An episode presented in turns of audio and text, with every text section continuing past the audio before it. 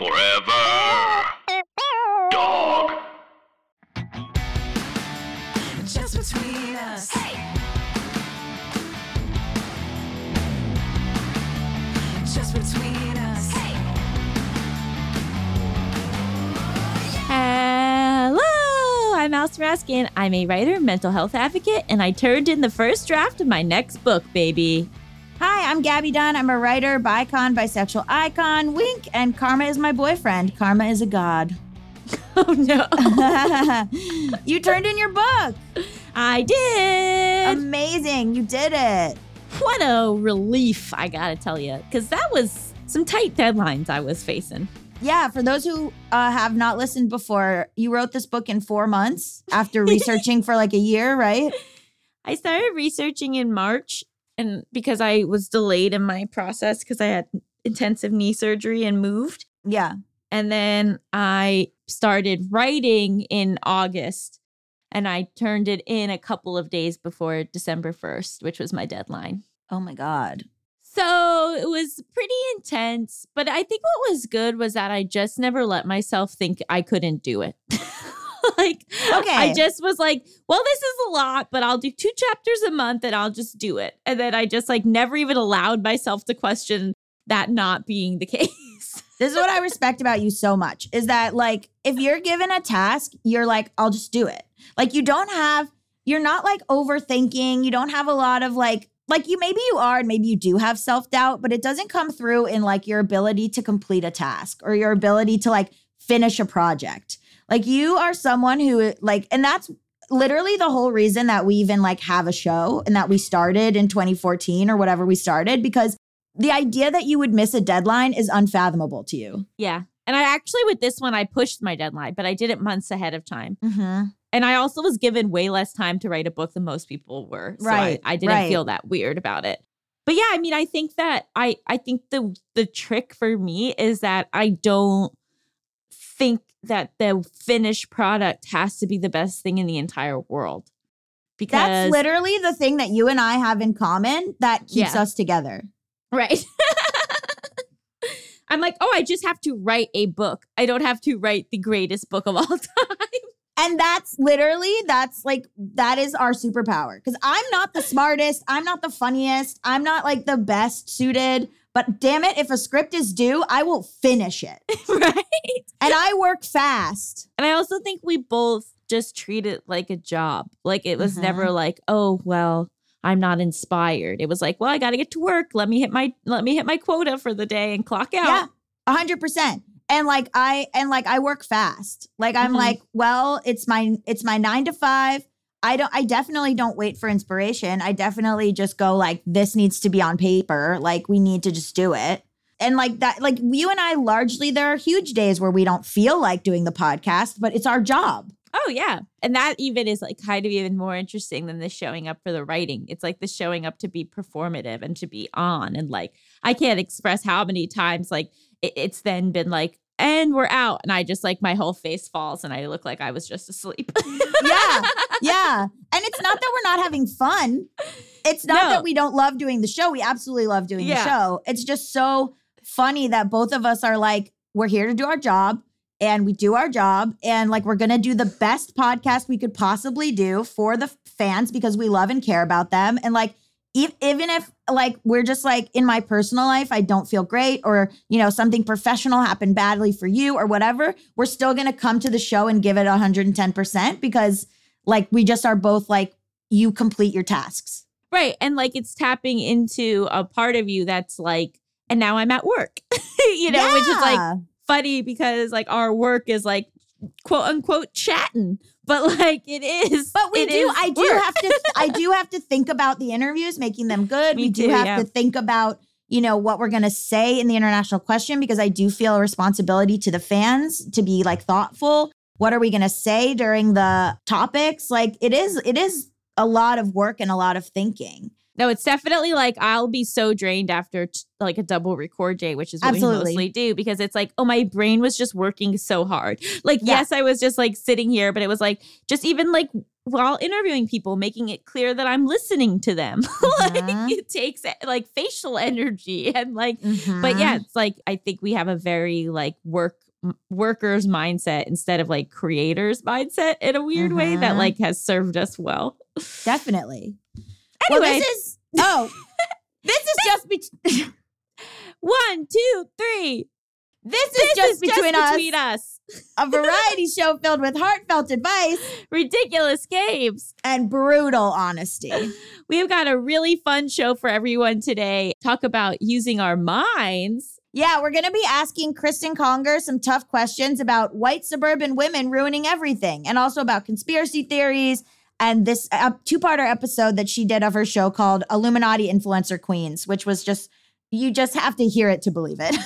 And it really makes you question, what are we using our minds for? Could we be using them better?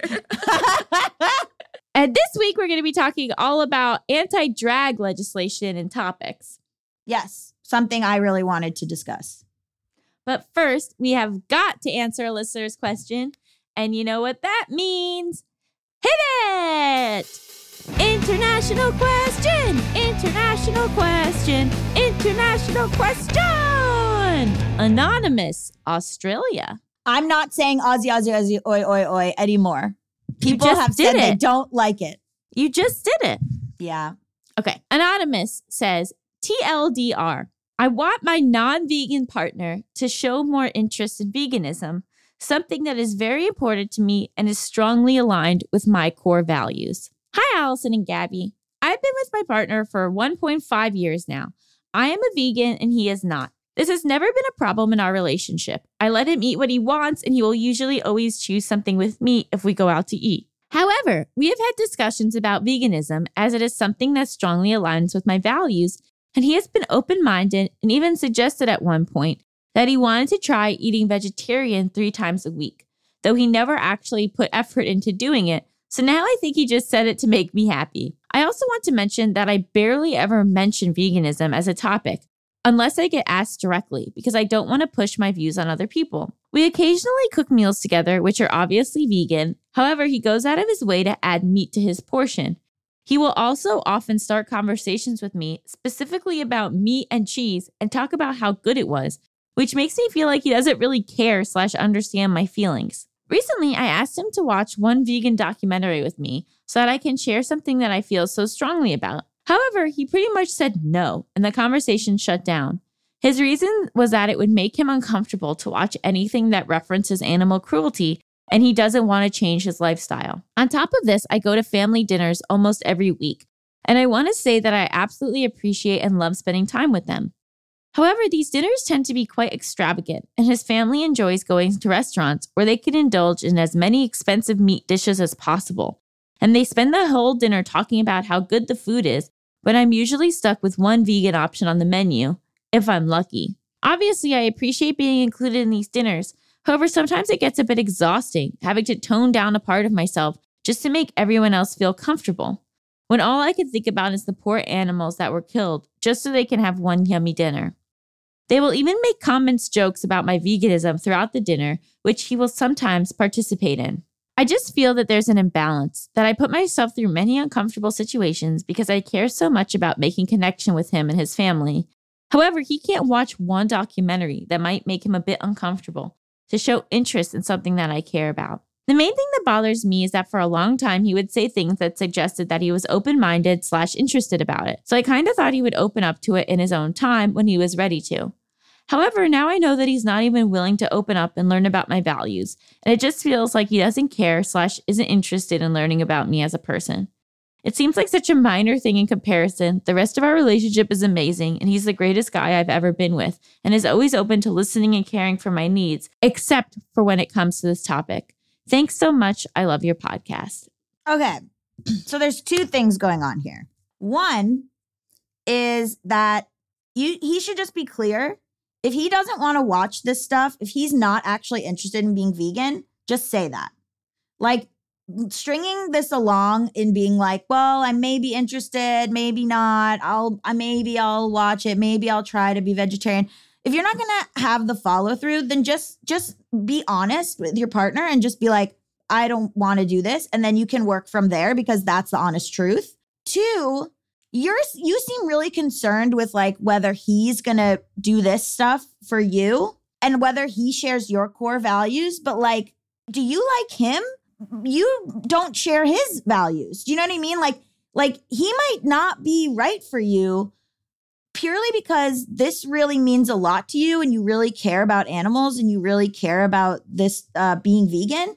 And if he doesn't share that with you, then like that's something that you have to be like, this is really important to me. I really care about this. And so I'm not feeling good about him versus like, What? How does he feel? Does that make sense? Like versus how does he feel? Like if he doesn't share this value with you that is so important to you and won't even like engage with it, I think that like that's a clue to you. That's information for you on like if this person is right for you and if you need to be with someone who's also vegan and who also cares about animals the same way that you do. It's not fair for you to be putting yourself in a position where you're uncomfortable and you're choosing to be there because of this person. But like, if he doesn't share your values, you don't have to be there. And also, I do think it's fucked up when people make fun of other people's dietary stuff. I think that's not nice. But that you can't control what they do and you can't control what he does. You can only control you being there. Yeah, I mean, it's so funny because I try to always have like a more balanced point of view about this stuff that I would have a few years ago. And I understand that a lot of relationship is compromise and that you're never going to find a perfect partner. But I did find myself reading this and being like, I don't know. like it is complicated. And look, I think there's a couple different layers to this. I think baseline, you need to have a conversation with him about him and his family making fun of you, because that is just something that doesn't need to keep happening. Yeah. Does that make sense? They can eat meat around you, but nobody should make fun of anybody's dietary stuff. Right. So I think that like if you were going to do one thing to address this big, overwhelming problem, potentially, like that's where I would start. Like that's where I would say like, hey, like when you guys, like, I'm fine going to the restaurants. I'm fine with you eating in front of me. But like, I don't appreciate then also being made fun of. And so if you could stop, please. And then if the next time someone in your family does it, if you could stand up for me, I would really appreciate that. Yes. And then when it comes to what you're going to do about his relationship towards your veganism, I mean, it's really hard because I think it's tricky when you go into a relationship hoping that someone will change. Right. And it's not that like you pulled this out of the air. Like it seemed like he was giving you signals that he would. And then for that not to come true is jarring. But the thing I will say is like we learn things about ourselves all the time and we often learn them through relationship with others.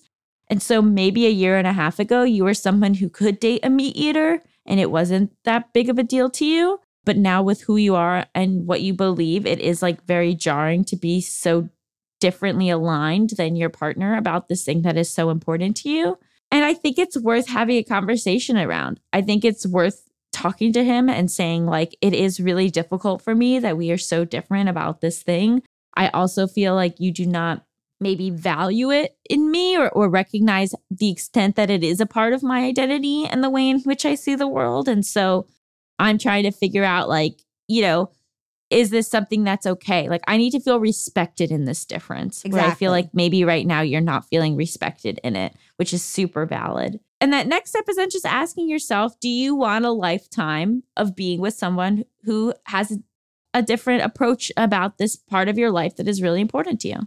Because I think the answer could be sure, or the answer could be no. Like I think it's just something you need to allow yourself to examine because like it will forever be a thing and you have to decide if it's if that's okay with you or not for it to forever be a thing. Like if you're going to raise children together, how are you going to raise the children? Will they be vegan? Will they not be vegan? Like this is something that is worth having some really big conversations around and there's not a correct answer. You're not correct to say, I can't be with someone who's not vegan. You're not correct to say I can be with someone. It's just personal decision.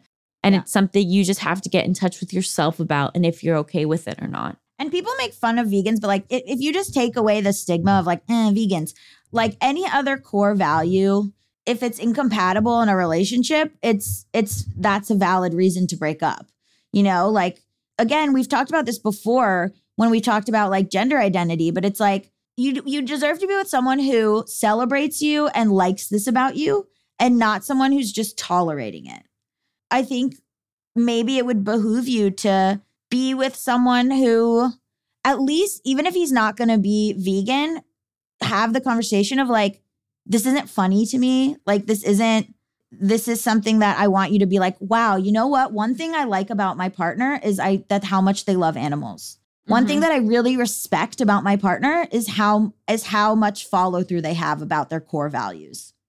Right. How about that? And, you know, sometimes like you have to experience the relationship to see if these types of differences will push you further apart or pull you together. Like when I started dating John, I was still eating chicken and turkey and fish.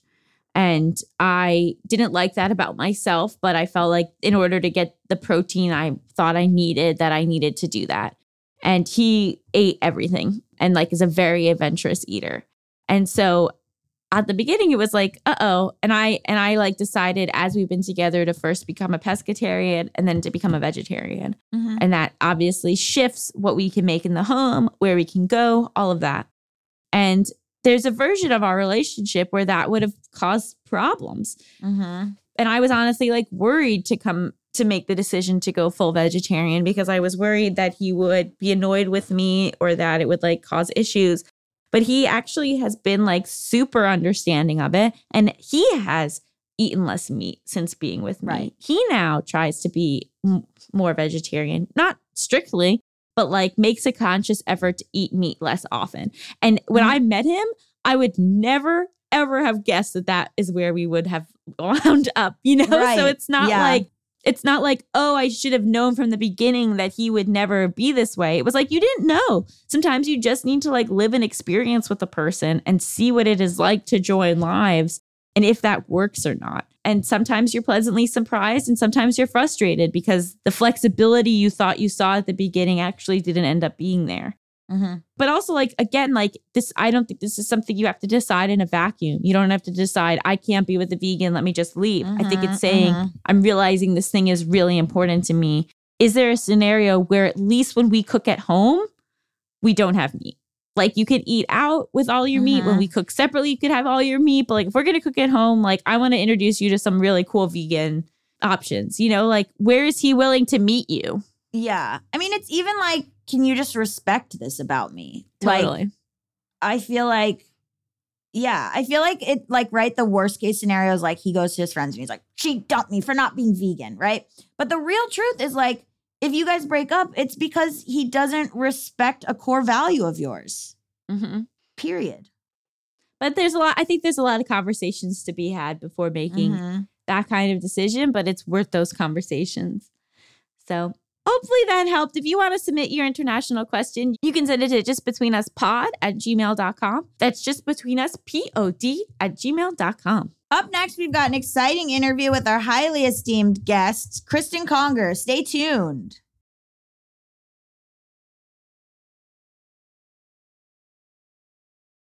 Just between us. Welcome back to Just Between Us. It's time for the juiciest, most scandalous, most controversial segment known to all of podcasting, Tough Questions.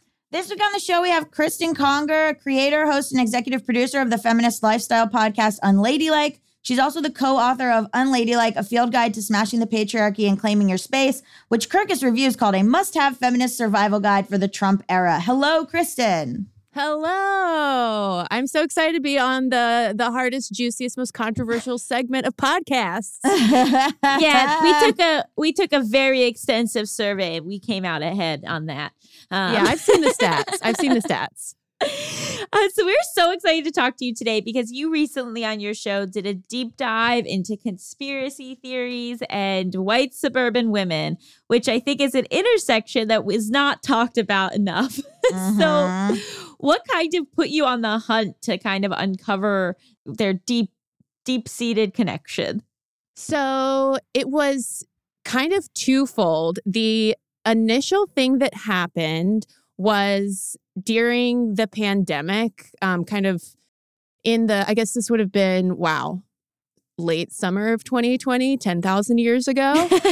I saw a friend of mine, kind of a longtime acquaintance, who out of the blue told me, she just kind of informed me that Joan Rivers okay. had died, not because of a mishap with an outpatient surgical procedure, which is what happened, to be clear. She informed me that it was actually a hit job. By who? By the Obama deep state. Oh, okay. Oh. I thought she was joking because first of all, I was like, what? Joan Rivers who? What? How? And then I realized she wasn't, because then she mentioned that the Clintons probably had something to do with it. And then Jeffrey Epstein came up and I was speechless, like I still am now, recalling it. And I was so taken aback, I mean, for a number of reasons, but it was something I never expected to like penetrate my social circle. Like this was also around the time that QAnon and hashtag Save the Children was starting to get more consistent coverage, and you were starting to see it kind of creep into social media, like wellness spaces and mom groups. But I felt still pretty removed from it because it was stuff I was reading on the internet. And then lo and behold, this person who I just never would have thought would have been a QAnon conspiracy theorist. Turns out, yeah, it was a lot closer to me than I realized. And then as I started researching, I realized that I was raised in a kind of conspiratorial household. Like my parents were super evangelical Christian, like early 90s, when it was starting to get really hyper politicized. And the more I researched, the more I started recognizing themes of things that I was raised with, not conspiracy theories that I believe, but just these lines of thinking. And then I just couldn't stop. I myself then fell down the rabbit hole. What kind of lines of thinking? There was a lot of, the first thing that comes to mind is gay panic. So I feel like in the 90s, it was all about the so-called homosexual agenda, whereas now it's just been replaced with the so-called trans agenda. Which we all know is real. Oh, yeah. Yeah. I mean, there were, trans people run the world. It's mostly just to look super hot, and it's mostly my agenda. Yeah. Yeah. And it was, I almost hate to call her out like this, but my mom, who she's chilled out since then. I will give her that. But as a kid, for instance, we were not allowed to wear Levi's brand jeans because Levi's allegedly supported the homosexual agenda. Sure. Wow. So it was that kind of conspiratorial consumerism that I started, myself connecting the dots of like, oh, okay. Like a lot of, I mean, when Bill Clinton was elected, I mean, it was, the apocalypse was nigh, y'all. Mm-hmm.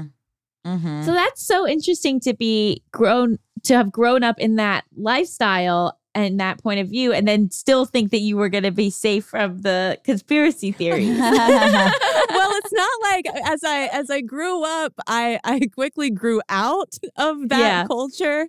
So it's not like I'm still surrounding myself. I don't have church group after this. But yeah, I mean, it revealed to me also the important just baseline fact about conspiratorial beliefs, which is that all of us are susceptible to it. Mm-hmm. Like, I think that it's easy to think that it's a matter of like, well, I'm a logical, smart person, so how could I, engage in this? And it's like, no. Especially when we are living in conditions like we are of chaos and uncertainty, we like to seek out oversimplified and sometimes outright dangerous explanations for things that don't make sense. Mm-hmm. Of course, because you feel powerless. Can you explain a little bit what Save the Children is? And then I want to get into like the background, because I thought it was so interesting, the history of this kind of thing. Yeah. So Save the Children was the QAnon hashtag that really started catching fire in around 2020. And it's this conspiracy theory that there's this massive child sex trafficking ring that is run by a global cabal of elites, and that we see it still like raging with all of the grooming panic, don't say gay bills going on, like this baseline fear that schools in particular are dangerous for children, that public schools are somehow like filling their heads with all kinds of propaganda and grooming them to be sexually preyed upon. And unfortunately, it is nothing new. Like, QAnon did not invent this at all. Right. It's interesting because, so going back, like, I think like when you talked about when you have children involved, then it's when the women get involved. Mm-hmm. And it becomes like this thing where women feel like, so this kind of thing is seen as very machismo. And also they're like, usually very traditional, where they're like, well, I defer to my husband. But when children get involved, they're like, I'm a stay-at-home mom, but I can make graphics for my Instagram, and I can, do these things where I'm sort of making a difference for these children who are not in trouble. But how did this start? What was the first instance of this it goes back to like the inception of the Klan? Like what did you find out in terms of how this all started? In terms of Save the Children, specifically, like that was a catchphrase that a white woman named Anita Bryant in the 70s was bandying about in a similar kind of anti-grooming, campaign to where that was all of this panic over the possibility of gay teachers being in the classroom. And if we go back even further, a lot of this white women-led conspiracy theorizing centered a lot around the Equal Rights Amendment. Like, to me, in looking at the history in the U.S., when the ERA is first introduced soon after oh, my God, I should know the amendment. It's the one where women got the vote, and I'm totally blanking on it. The 19th? Thank you. I was like, 17th? That's not right. Well, yeah, it's when white women got the right to vote. Yes. The white lady voting amendment happened. And then in the 20s, soon after that, the ERA is introduced for the first time. And as your listeners might know, no, it has not been ratified into the Constitution yet. But the ERA was something that really mobilized a lot of these conservative white women who believed that it was some kind of anti-American, one-worldist sort of propaganda. And there was a lot of fear that from these white women that they would lose their feminine privileges. Mm. Like they wanted, it's very like trad wifey, right? Of wanting to remain like stay-at-home wives and moms, as if somehow like feminists are all about just like pushing women, Nobody is trying to make you not. I know. Exactly.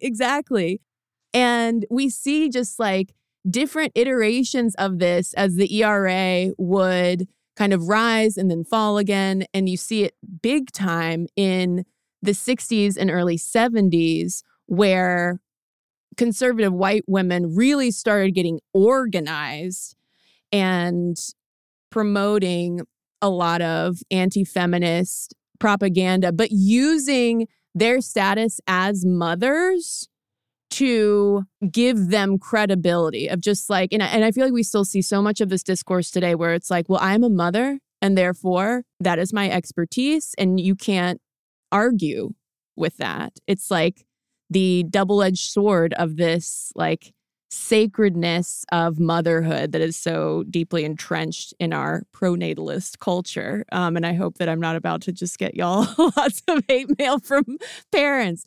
But yeah, short story long, it's been Save the Children has been festering for decades, nearly a century. And why do you think that people are able to not see the underlying anti-Semitism and racism and classism that curses through these theories? Like, would these people own up to that element of it, or are they just like cognitive dissonance ignoring that undertone? I think it's a little bit of both. I would think that it has a lot to do with how binary conspiracy belief is, because one of the reasons why it's so comforting in a way to people is because it splits the world into black and white. You have good people and you have evil people. And you somehow have the knowledge of who these secretly evil people are. Mm-hmm. So if we're talking in such black and white terms, if they believe that they're on the side of good, and yeah, maybe there's a little anti-Semitism, transphobia, a lot of icky stuff, but it kind of comes out in the wash because, I mean, come on, like, you know, we're fighting evil here. So then you get into, I think that there's like intentional kind of ignorance to it, but also really believing that you are on the side of good. Mm-hmm. Mm-hmm. It does come from feeling powerless. It does. I think people need to feel like they're doing something or fighting something or that they have a place in the world. I often feel like sometimes it's just like, you guys can just be friends. Did you know that you can just like be friends and you don't have to like rally around lizard people to do that? Like, I feel like they just don't have a place in the world. And so they're desperately searching for like something that will be so meaningful and yet simple. I get it for women. I get it. But it's like, it's just so wrongheaded. I also get it in the sense of how online everything is and the role of social media and all of it. It's also a side effect of finding your community, mm-hmm. because a lot of times, you know, people end up in these little pockets in private Facebook groups or YouTube channel comment threads, whatever it might be. And I noticed this actually a couple of weeks ago. I was doing a bonus episode on Meghan Markle pregnancy truthers, mm-hmm. which is like just, it is exactly what you think. Oh, wait, what is it? I gotta know. oh, well, it is. So they are anti-Meghan Markle conspiracy theorists who believe that she never carried her, that she was never pregnant with her and Harry's two children. And some of them even believe that photos of their children are actually dolls and that this whole thing is a farce.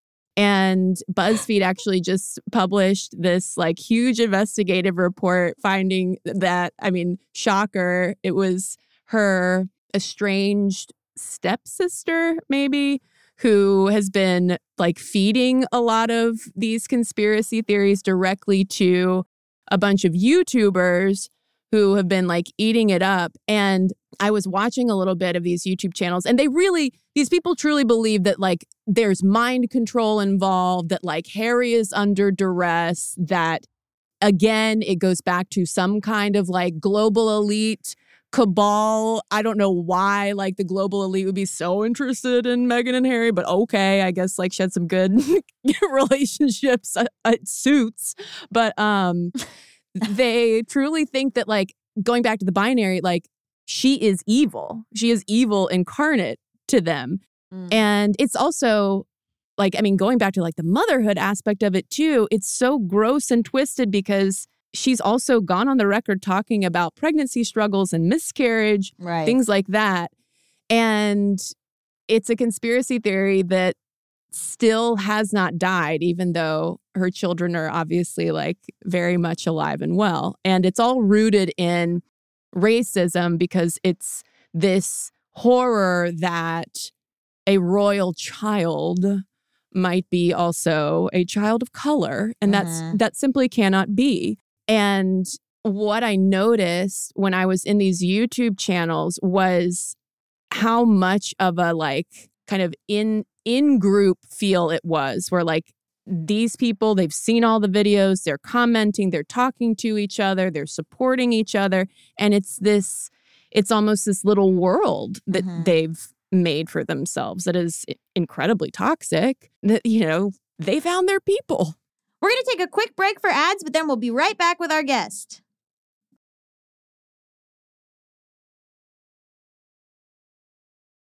Just between us. And we're back. Can you talk a bit about what the globalist idea is and why we're fighting that? It's one of like the oldest conspiracy theories in the book. And to be honest, I'm not entirely sure why people have like never not been hung up on this, aside from just pure anti-Semitism. That's like what it is. It is like old, long-standing anti-Semitism that blames everything negative or bad on just some secret group of Jewish people who are controlling everything. And it's been wrapped up in different kinds of, you know, presentations and shifted like a little bit here and there over time, but it always like circles back to that. I mean, it's rooted in a lot of anti-Semitism, xenophobia, like just any fear of the other. Mm-hmm. Michael Hobbs, who's like a really incredible podcaster and journalist, talks a lot about how like we fixate on stranger danger when in reality, the people that harm us are people we know. And so do you think there's like an element of that? Like if it's giving into these conspiracy theories, then it's like, well, it's these other people and I have to protect my family from these other people instead of the fact that maybe someone in your family is causing people harm. 1,000%. It's, I think, psychologically easier to grapple with the possibility that it's, you know, stranger danger outside of your home than the danger inside your home and in your relationships. And it's also just so classic to white supremacy. Like, I think it's, we can't talk about the stranger danger element. And when we're thinking about Save the Children and this sex trafficking and grooming panic, that it is also connected to a very long history in the U.S. of white women's quote unquote purity and protection being put on this pedestal. And so we see similar kinds of trafficking panic around, you know, Native Americans and like, oh, you know, white women getting kidnapped by Native Americans and what will happen then?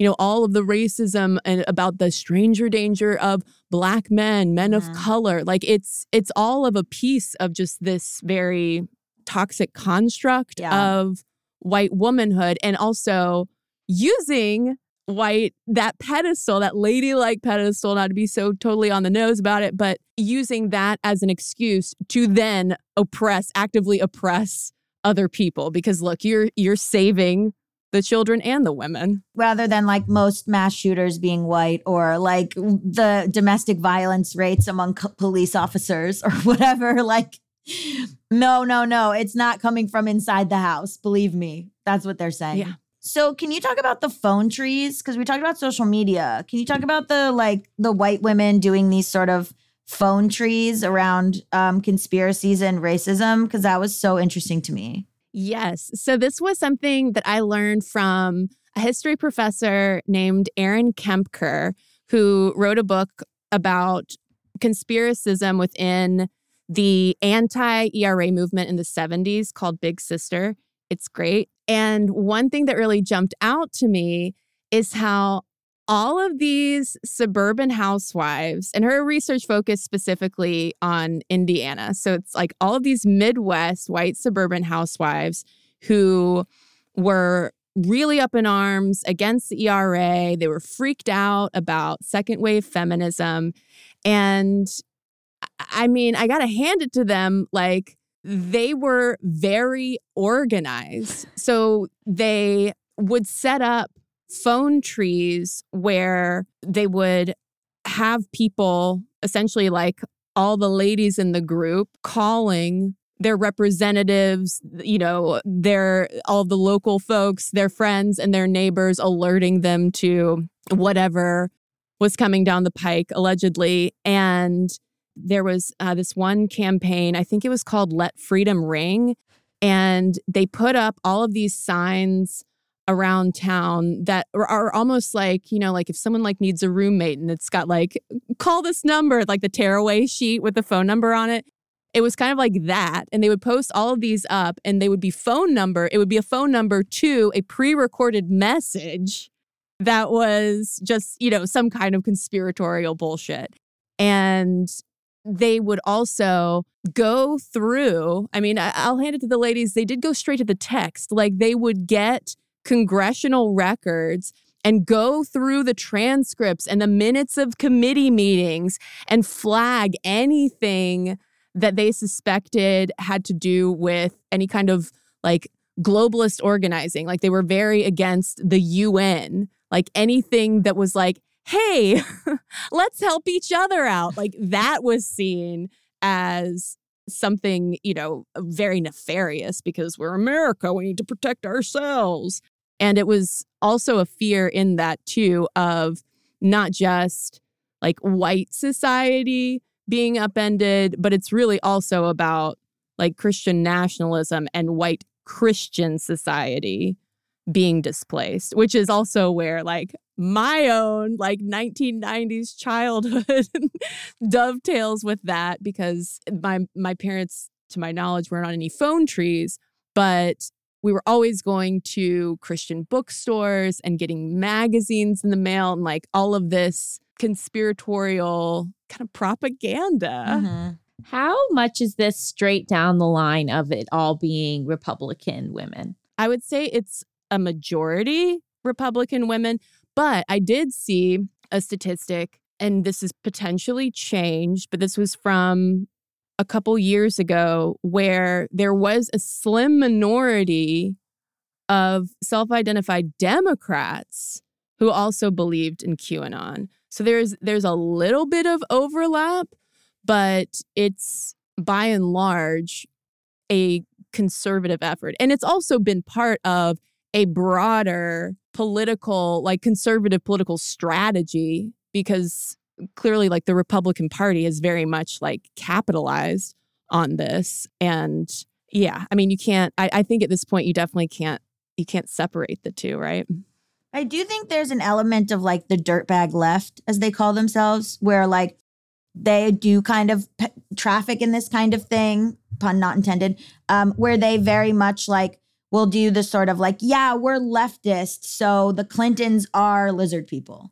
Or like, right, we're leftist, and so Epstein was taking Chrissy Teigen and John Legend to the island to like fuck children, whatever it is. You know what I mean? Like there is this element of like the dirtbag left sort of, and some of it was like started ironically, I think, for some of them, and then just slowly became real, where they're like, you know, the girls from Red Scare hanging out with Alex Jones, or like, you know, this kind of thing where there's a convergence of like Sandy Hook wasn't real, and also like Hillary Clinton drinks blood, and it like, you know what I mean? And it goes into like the extreme leftists too. Absolutely. I mean, it starts to become like, you know, snake eating its tail, because what those two like polar opposite political perspectives might have in common is this fundamental mistrust of government, people in power.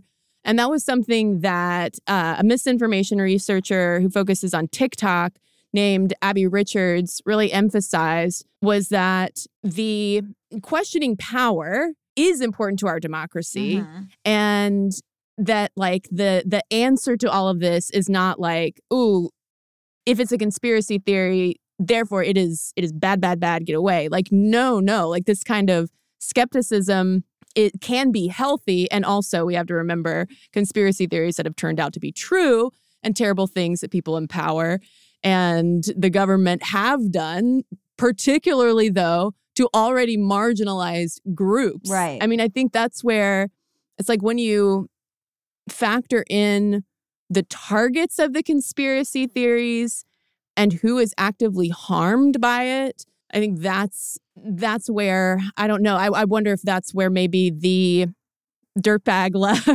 and the QAnon right kind of I would hope, maybe this makes me a dirtbag leftist, but I would hope that they at least, like, there's a little bit of distance there.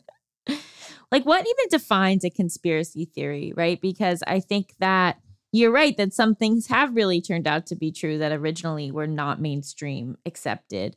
Does a conspiracy in itself, like, I feel like implies it's not real. Like, how would you define it? Yeah. So in terms of conspiratorial thinking, the three main ingredients of that are everything is connected, accidents don't happen, and nothing is as it seems.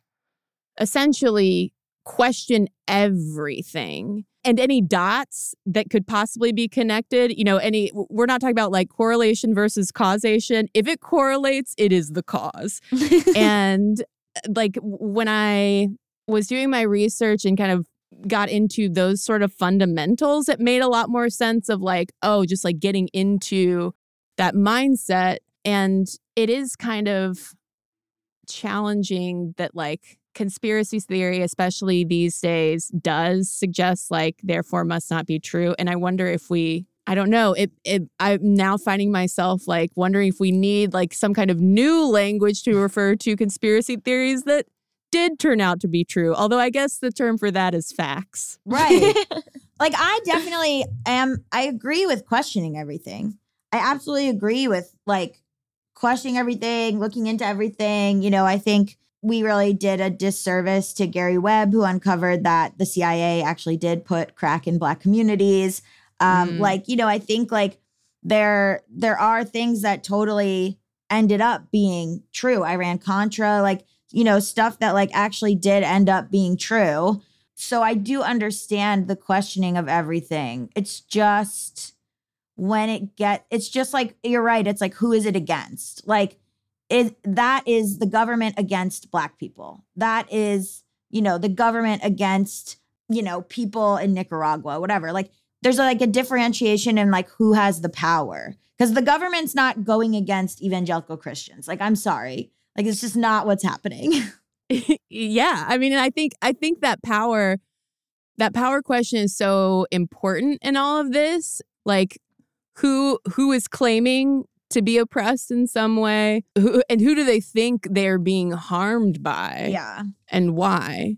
And yeah, it's like I remember in the 90s, like there was my parents having this very real fear that Christians were being actively oppressed, mm-hmm. that like there should be prayer in public school and doing away with that is somehow like a violation. And I'll admit it didn't make a lot of sense then, and it makes even less sense now because, I mean, yeah, well, I don't have to explain why it makes more sense now. So why don't these conspiracy theorists look into the fact that many Black Lives Matter leaders have suddenly showed up dead? Why aren't these conspiracy theorists looking into like the huge, you know, loss of Black trans lives? Like we have had exposing of gangs in police departments. Like there are conspiracies. Like why? You know what I mean? I know the answer why, but you know what I mean? Like there are conspiracies that are actually happening, but they're like, no, not those. Yeah, exactly. Like I would guess that their answer to things like, well, what about Black Lives Matter protesters or, you know, Black trans people? Their answer would probably be, well, they're part of the cabal. Oh, my God. Listen, I'd love to be part of the cabal. I've never been invited to the cabal, to be honest. And I am a Jew. Me neither. I mean, come on, where's your invitation? Where's my invitation? So I'm curious, like, what do we do? Like, because everything I'm learning in school is like, once these people believe these things, they're kind of gone. Like, mm-hmm.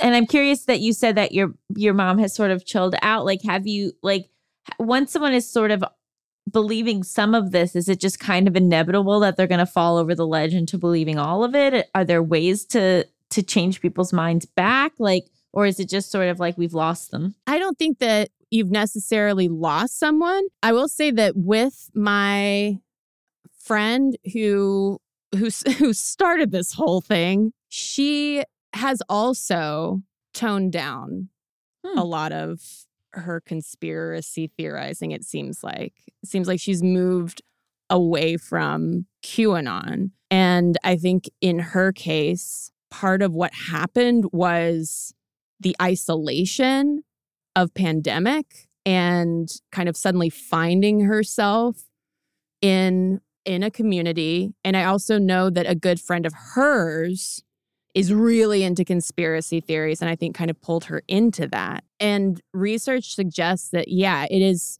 you can't talk someone out of a conspiracy theory. In fact, attempting to confront someone with facts and logic often just pushes them even further into conspiracy. And a lot of times it seems like they almost have to come out of it themselves. When I was talking to Bridget Todd in part 2 of that series, she was really emphasizing the importance of community. And a lot of this also reflects, like, I think an absence of, like, day-to-day in-person community in our just, like, culture right now. And that a lot of it can result from isolation or being like isolating yourself away from mainstream society. And in terms of what to do about it, I don't know the answer. And if I claimed to know the answer, I would probably be wrong, because one thing that really struck me that I had realized about how I was approaching all this research, like I too was looking for an answer, but in a way, looking for a concrete answer to conspiracy theories is almost conspiratorial belief, because it's looking for a simple answer to a very complex problem. Oh, my God. Yeah. Oh, no. I know. And it's like, it's so unsexy to be like, well, you know, I mean, we've got to work on institutional trust. Oh, and, God. You know, yeah.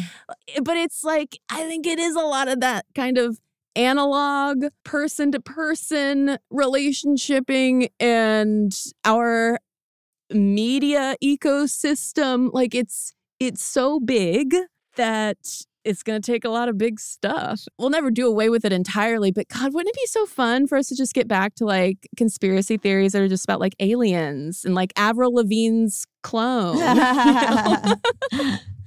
Yeah. My favorite conspiracy is that my game Hypotheticals is actually the world's favorite game. Wow. And that it will one day take over. Instead of TikTok, people will just play Hypotheticals. Wow. I've seen that on some Reddit threads. Yeah, exactly. The YouTubers are making their videos about it.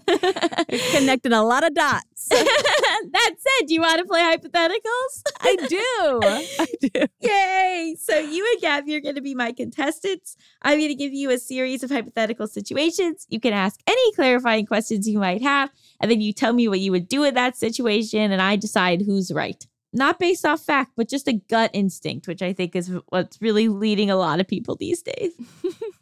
Our first game is America's favorite game show. Would you stay with this cheater? Okay. Your partner of 29 years admits to you that 6 months into dating, you caught them kissing a coworker, but your partner knows some light magic and used it to make you forget the incident. What? They are only telling you now because the spell is about to wear off and the memory would come back to you. Would you stay with this cheater? What? No. No? No, they took away my consent. Anytime you take away someone's memory, it's consent-based for me. I hate that in movies and stuff. Like, I don't like that. Yeah, I was watching Overboard for the first time a few weeks ago, and I was like, this is fucked up. Anyway, okay, no, I too would not stay with the cheater because if the spell is wearing off after 29 years, they clearly, saw an end point for this relationship. Or they just assumed that I would be so old and decrepit that it wouldn't matter anyway. So I would say, you know what, like, this is over. You were right. What else have they made me forget? And also, like, that you did magic on me and I didn't consent. Yeah. And if it was just kissing a coworker, you thought you needed to pull some non-consensual magic on me for that? Like, if you just told me, I probably would have been like, well, that's sloppy, but okay, let's stay together for 31 years. Oh, my God. Yeah, I think it would really make me question what else have they made me forget. Exactly. Naturally. Unsettling. Wait, so is that a possibility? Yeah. In this hypothetical that there was more? Oh, man. I don't know. I mean, I would be very into a partner who can do light magic. Oh, yeah. That would be exciting. That's why you're upset, Allison. You're like, 29 years, you didn't even tell me you could do magic? I love magic. Exactly. Oh, my God. All right, so we've got a consensus. We're leaving, but now we know magic exists, and we can search for it. If I can even trust this liar, what if this whole thing is a lie? Why would they lie about that? I don't know. Lies. Who was the coworker? Like, also, why would you bring it back up unless? Like, because could the coworker have become famous? The spell is wearing off. And did he do a spell on the coworker too? No. So this person's known the whole time. No, I'm out. Fuck that. Fuck that. I agree with this. I agree with this reasoning. Our next game is Argue a Terrible Parent. You give your teenager a credit card for emergencies. And they end up spending $400 on new clothes because they think the state of their old wardrobe was an emergency. Instead of making them return everything, you just refuse to buy them any desserts at family outings until what they would have ordered adds up to $400. This takes 3 years, and they love dessert. Are you a terrible parent? This is so complicated. This is so convoluted. I'm going to say yes. You are a terrible parent, not for giving them the credit card, but for denying them $400 worth of dessert. Like, I mean, when I was a teenager, if my parent had denied me dessert, even if it was to pay off my $400 wardrobe, I would have internalized that as them telling me I didn't need to eat dessert. So I'm going to say that's bad parenting from just like a body positivity perspective. And that is wild for you to want to keep tabs on a $400 I agree. payback over 3 years. I agree. What would the appropriate response be if your child spent that $400 on non-returnable clothing? Well, are they cute? Yeah, it's very cute stuff. Then I guess we have to take their existing wardrobe and donate it. They don't get to keep any of whatever they had originally. All right. Yeah, we're a good person. Were they at least trying to shop sales or, no. Full price for every item? Okay, yeah, we're taking it back. The full retail for a whole new wardrobe. No. Maybe we could make them do a shift, like a charity shift at a clothing. You know what I mean? Like make them do a clothing drive so that they understand the importance of clothes. Or they have to volunteer for enough hours to make up $400 on minimum wage. Yeah. Yeah. I like that. That's a cool idea. I like that. We're incredible parents, all three of us.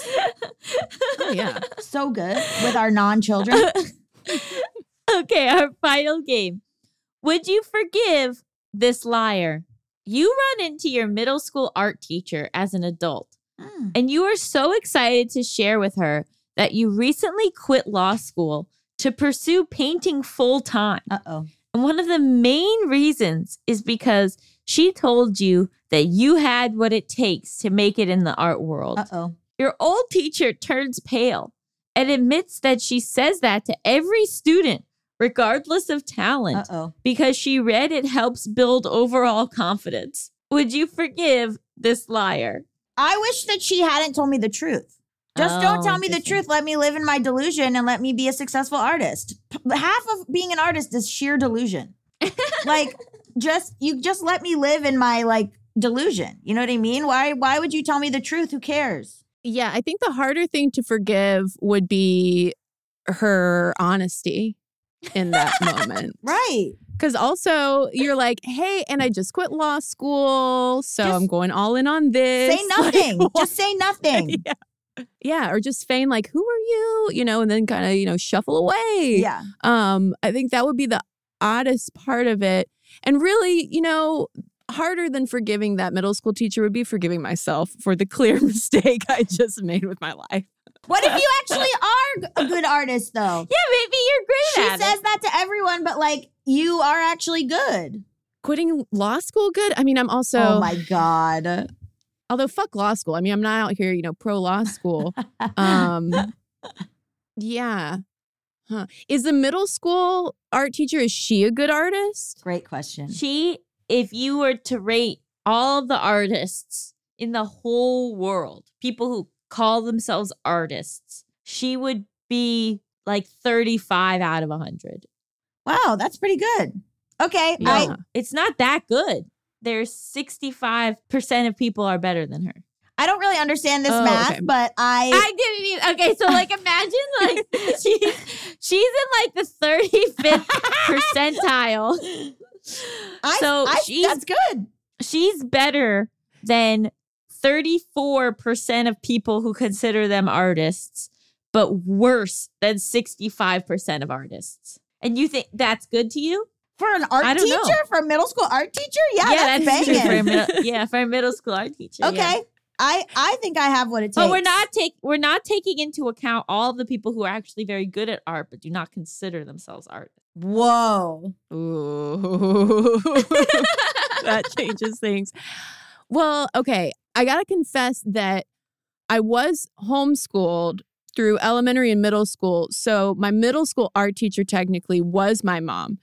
So in this case, if I told my mom that I had quit law school because she'd once told me I was such a good painter, and then she was like, honey, I say that to all my children. To everyone. I told your father that last night. I don't know. That's on her. I would make a meal out of it. She's a terrible parent. Done. She's a terrible parent. I should have raised myself because we're the best parents. Done. That's the perfect conclusion to this segment. Thank you so much for joining us. Where can everyone follow all the amazing stuff that you're doing and listen to those episodes? You can listen to the podcast Unladylike anywhere you find podcasts. You can also follow at Unladylike Media on Twitter, Instagram, and TikTok. And if you want to listen to the Conspiracy two-parter, it's called Illuminati Influencer Queens. Nice. Part 1 and 2. Ooh, and thank you all so much for having me. This was a lot of fun. Thank you. Thank you for joining us. Stick around after the break. We'll be talking all about anti-drag legislation. Boo! Hiss.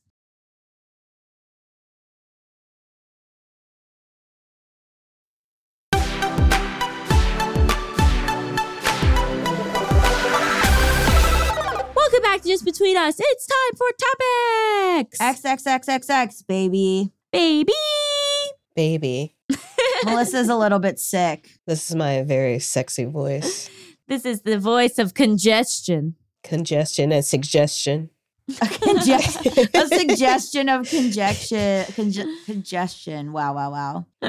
So this is a tough one, but I wanted to talk about this. And I know that it'll have been a little while, though it's still worthy to talk about, even probably for the next years. But I wanted to talk about the shooting at Club Q, which is a Colorado Springs queer bar that 5 people were killed. And I wanted to discuss it because I think it comes on the heels of a bigger conversation about anti-trans and then also anti-drag legislation. I did not have on my bingo card, Republicans go after drag. I should have, and I did not see that coming. I think, you know, drag has become very mainstream. And because of that, it faces the same problems as trans visibility does, which is all of a sudden people who didn't even think about it or know about it are like, wait, we got to do something about this. And it's out of fear largely. And so there's been a lot of conversations about like drag being grooming or like trans being grooming. And like we talked about this a bit in our interview with Kristen earlier about how it used to be seen as like if you were a gay teacher, if you were even a teacher who was gay, you were grooming kids, which honestly, it's this idea that like if they see something gay, they will become gay, which is hilarious because I saw so much straight stuff and yet here I sit. Can I ask for a little clarity about grooming? Because I think often grooming is used in the context of then having a sexual relationship with them. Exactly. Is that what they're talking about? Or just like turning them gay or turning them trans? Both. It's a problem with turning them gay, turning them trans, turning them into drag queens, .. But also the idea that this is like pedophilic in some way, that we're forcing children into sexual situations where inherently that is not true. Is drag like some drag kind of like flirty, sexy? Yeah. But that's not what's happening. Like that's not what's happening when they read to kids at the library. Like, you know, that's very different than going to a drag club. Also, it's very interesting to me, these people who are like, I don't want to give my kid the vaccine because parents should have complete freedom and discretion on what to do with their children. Okay, parent brings a teenager to a drag club. No, not that. You know what I mean? Like, so it's like this sort of libertarian sensibility that only applies in certain cases and not in others. But the real problem is that, so then there's obviously been, it culminates in this kind of violence. And a few of the people that were killed, not that it matters, but a few of them were just cis straight allies that were just at the club. 2 bartenders were killed and 2 trans people were killed. It freaked me out and hit close to home. Is my sister is a bartender at a queer bar. So she was, you know, her bar was very much like, here's our contingency plan. Here's what we do. She was very upset about it. I don't want to talk a little bit more about that because that's her experience, but she was having some mental health problems around it. And so basically what the words, the anti-trans and anti-gay and anti-drag words and legislation leads to these actions directly because as Kristen was talking about, they believe they're saving the children by doing this. So there's this bill in Texas called Bill 643, which seeks to criminalize drag shows and eliminate trans people from public life. It's basically this idea that it prevents drag performances from taking place. Anything that is a drag performance renders a venue a sexually oriented business. And it basically says, under the bill, this is on Pink News. Under the bill, such drag shows are defined as a performance in which a performer exhibits a gender identity that is different than the performer's gender assigned at birth, using clothing, makeup, and other physical markers, and sings, lip syncs, dances, or otherwise performs before an audience for entertainment.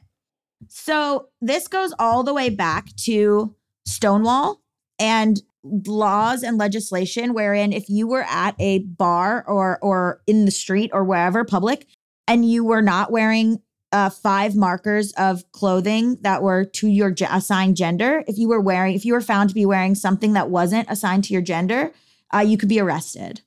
It seems like we're going backwards to that kind of legislation that I thought we had surpassed. And it's like, it's such a dangerous, slippery slope. It does lead to other things such as like last week where there was a man in Georgia who was arrested for making terrorist threats on social media against 2 LGBTQ nightclubs.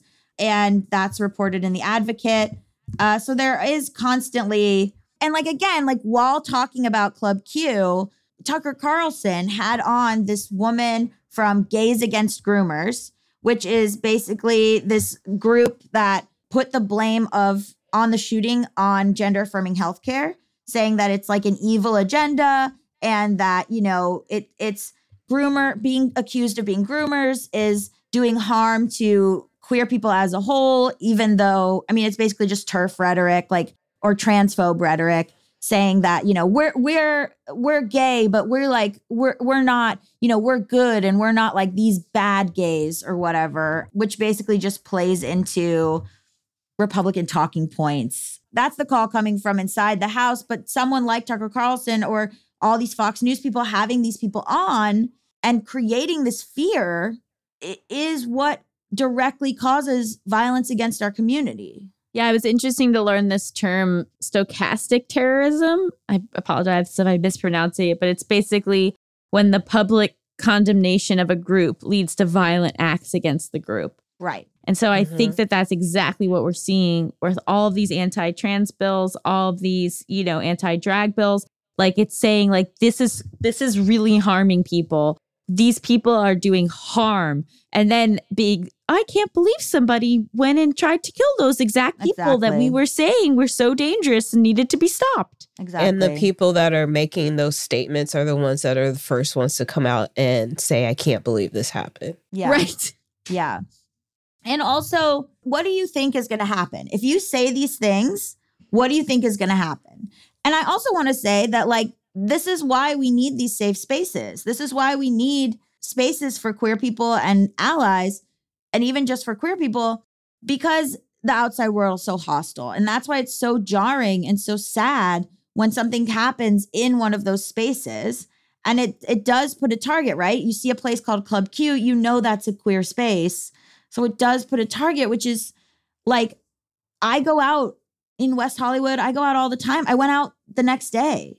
Like, I'm not going to be scared, but away from these spaces. But it is like, you know, you some places are like experiencing less clientele. I think now would be a good time for people to go and support local queer bars if they can, local drag if they can. It's like the guns issue, the mental health issue, and then also we're not hurting anyone. Like, we literally just want to live.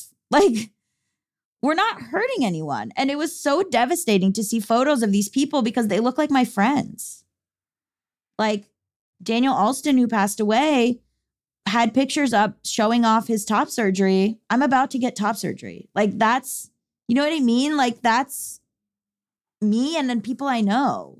It's also just like so fucked up. Like, there was like I think the perpetrator is trying to get not get charged with a federal hate crime, so it doesn't have the death penalty. So they started like saying like, oh, I'm non-binary, I'm part of the community, which is just a final fuck you. Like, this isn't funny. Yeah, I was trying to figure out where that was coming from because like his lawyer was saying this, right? And then the family members were like, no, that's not true. Oh, and then the dad came out and was like, when I heard that my son was at Club Q, I was like, oh my God, is my son gay? But turns out he was just the shooter. What? Right. Like, this is so, and like, it's just a final, it's just like not funny. Like, it's such a final fuck you to be like, and I think people should think about like when they're writing stuff or when they're doing stuff or when they're talking about stuff, the way that they talk about non-binary identity. And like how it's like, well, it could be anything. Like, well, like just this way that makes it a joke. Like, it just like was so, everything felt so gross for like that whole week. I was just like, everything feels disgusting. I hate everything. Like, I just, it's just gonna, I mean, since Pulse, like, I don't know. I just don't want this to be forgotten. One of the things that's really scary about this anti-drag legislation coming out of Texas is how vague the wording is. Correct. So like, oh, in theory, it's about drag shows. But if you look at the actual details, it's anyone trans performing anything suddenly becomes a sexually oriented business, which makes them subject to different rules and like all these things. And so it's not even like a traditional drag show. It's like, oh, if you happen to be trans and you happen to like want to sing at karaoke, oh, suddenly it's a sexually oriented business. Like, it's so nefarious and it's so obvious what they're doing and that they're after everybody. It's like they think like they're starting with these smaller targets, but it's coming after everyone who is not performing gender in the exact way that they deem to be socially appropriate and religiously accurate. But like, if you go see Charlie XCX, like if you go see like any fucking show, it's at your discretion if the kid is there or not. And like, drag inherently is not like, oh my God, a child is going to see a drag queen. Like, oh my God, they might realize that gender is expansive and they might have an easier time in life if that's something that they like. Your kid sits on Santa's lap. Like your kid goes to Disney and sees people dressed up in costume. Like, I don't understand. Like, it's just all fake. Yeah, it's just a way to get their hate out in what they believe is a coded way, but everybody can see through it. And then it just causes good people to be killed in a space that they felt safe in. Mm-hmm. Right. Like the denial that this type of rhetoric will lead to direct violence is so ridiculous and has like no legs to stand on. It's going to lead to direct violence, which is me kicking the shit out of any transphobes I see. That's the violence it's going to lead me to. Me absolutely kicking the shit out of it. You did do kickboxing for a little bit, right? Yeah. Catch these hands. What do we rate this episode? I rate it 8 out of 7. Save the children. Oh, gosh. No. Mm-hmm. I will rate it 23 out of 14 yummy vegan meals. Hell yeah. I'll rate it 30 out of 20 light magic tricks.